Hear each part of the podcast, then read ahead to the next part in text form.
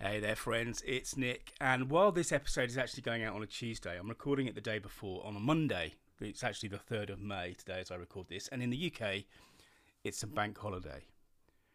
And here I am. I'm sat at my desk in front of my computer. A bank holiday, I'm sure you know this, but if you're not in the UK, a bank holiday is, is a public holiday in the UK.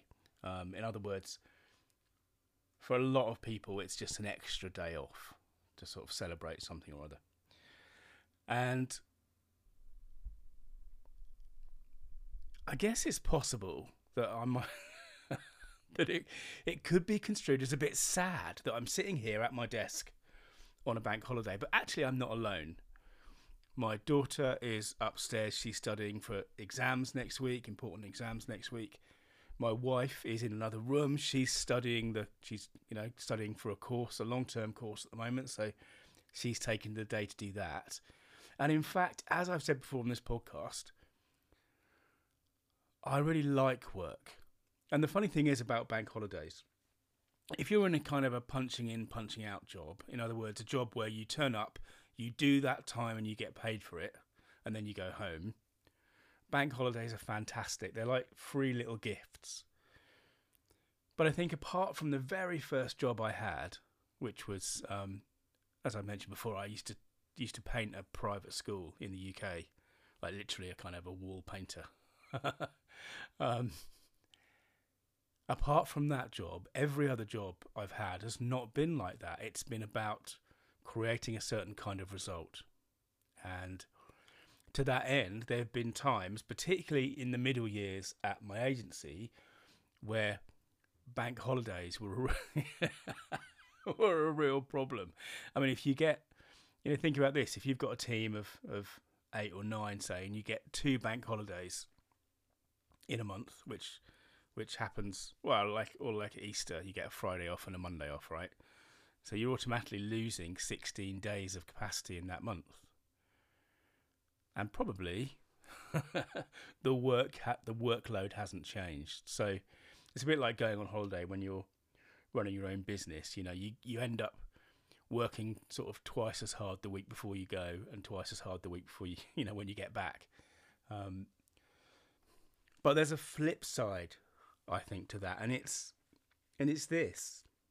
I've been lucky. I've been really so lucky in my life. Apart from my very first job, which was a kind of punch in, punch out kind of job. I've been lucky to do work that mattered, excuse my computer, lucky to do work that I really cared about.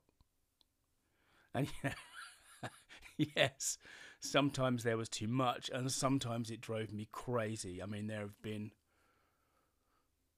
not many, but there have been holidays, bank holidays, certainly, and sometimes the first couple of days of a holiday where I just I've been so filled up with the work that I've not been able to perhaps be as present as I should have been. But the flip side of that, as I say, is I get to do, in general, work that I really love, work that resonates with me, particularly now. I mean, one of the big reasons for making the change a few years ago was to do more of the stuff that that really mattered, more of the stuff I really enjoyed. And I think it's a shame that so many people still have that punch in, punch out kind of work. Although, to be honest, each their own. You know, we're all different. But I wanted to say that I can sit here on a bank holiday. Excuse me, I'm going to cough. I can sit here on a bank holiday happy because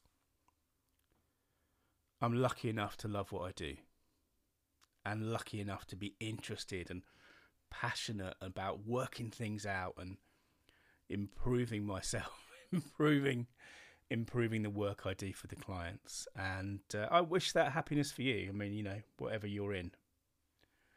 I hope you can feel the same way about what you do because actually, do you know what if we're talking about telling stories you know one of the one of the things I've mentioned time and time again on this podcast is the importance of being able to start your story with a character, and very often that's you, right? Or that's me, that's us.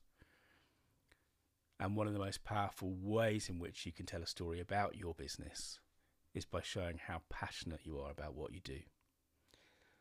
So anyway, thanks for listening. I hope you you you enjoyed your bank holiday yesterday.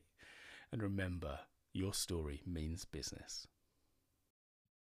Hey, this is Nick. Thanks again for listening. To dig deeper, search for story.business.